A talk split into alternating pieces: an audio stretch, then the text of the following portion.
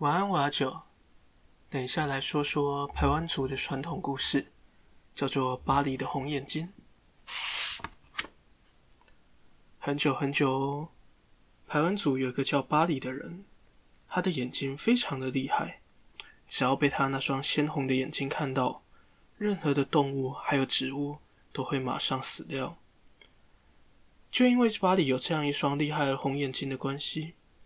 他只能在昏暗的屋子里面生活，而且啊，他总是只能低着头，或是背对着人说话。不过呢，巴黎的红眼睛啊，也经常成为抵御外敌入侵的武器。附近的部落只要听到有巴黎这么一号人物，他们都会远远的绕过他的部落，不敢接近他。而且啊，只要有人大喊“巴黎来了”，每个人啊都会快速的跑开。有一次啊，巴黎听到屋子外面孩子们的嬉戏声，他很想要走出去跟他们一起玩，可是啊，又怕他一出现，他的红眼睛会伤到那些小孩。于是啊，巴黎便解下他的腰带，把他的眼睛给蒙起来，这样一来，他就可以走出屋外，不会伤害到别人了。蒙住双眼的巴黎啊。虽然看不到外面的情形，但是啊，他可以在屋檐下面用耳朵听着孩子们的嬉笑声。巴黎可以感可以感觉到孩子们玩得很开心，而他啊，也可以想象自己加入其中，跟着一起笑开怀。但是呢，巴黎的笑声却引来一些小孩的注目，还有疑问。他们不禁好奇：“你是谁？为什么你要把你的眼睛蒙起来呢？”当巴黎说出自己的名字，在屋外的孩子们啊，马上惊慌失措地跑散开来。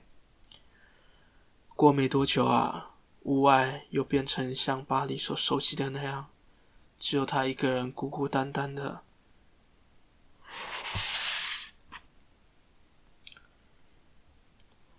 感受到孤单的巴黎，就只好每天一个人坐在屋檐下面哭泣着。直到有一天，他被躲在石板后面一位叫宝浪的小朋友看到了。宝浪看着巴黎，心想：巴黎看起来好可怜，一个朋友都没有。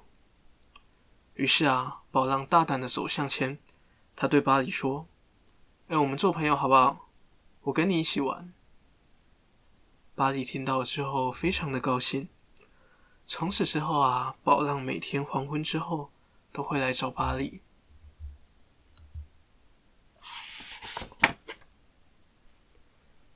有一天啊，巴黎就对宝浪说：“我只能听到你的声音，但是我也好想看看你的脸，还有外面的世界啊。”于是啊，宝浪就想出了一个他可以让巴黎看到外面世界的方法，就是啊，他把竹子里面的薄膜取出来，贴在巴黎的眼睛上面。这样子啊，巴黎的眼睛隔着薄薄一层薄膜，周围的东西不会受到死亡的威胁。而巴里啊，他也可以看到宝浪的样子，可以看到外面的世界，看看蓝蓝的天空、绿绿的树木。后来啊，宝浪就把巴里带回家。族人一看到巴里来，全部都躲起来不敢看。只有啊，宝浪已经失明的祖母，他热情的拿出地瓜还有干肉给巴里吃。巴里看到啊，就好奇的问宝浪的祖母说。为什么只有你不怕我？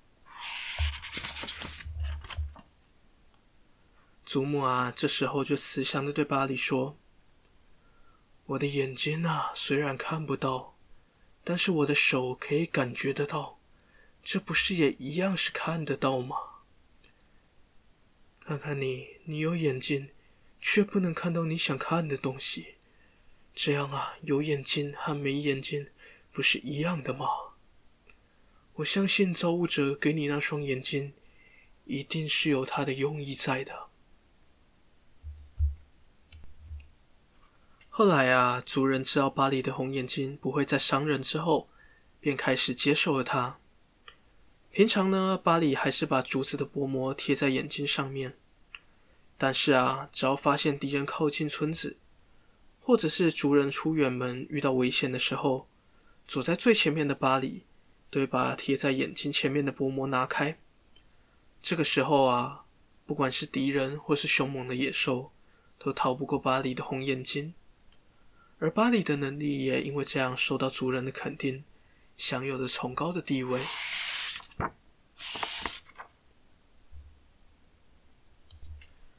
有一天呢，巴里就跟着一群小孩子到山谷放牛。大中午的太阳非常的大，大家都跑到河里面游泳了，唯独巴里一个人，他不敢下水，他只能躲在树旁边的树下小睡。这个时候，不知道从哪里飞过来一只土蜂，把它贴在眼睛上面的薄膜给拿走了。睡醒之后的巴里并不知道薄膜不见了，他起来的时候非常自然的张开眼睛。这个时候啊，悲剧发生了。巴里看到的牛还有植物都死光了，刚好爬上河岸休息的小孩子，因为被巴里看到，也都死掉了。只剩下几个还在潜水抓虾的小孩子，他们侥幸躲过了巴里的红眼睛。但是啊，当他们游回河岸边的时候，看到岸边的景象，就知道出事了，赶紧的逃回部落。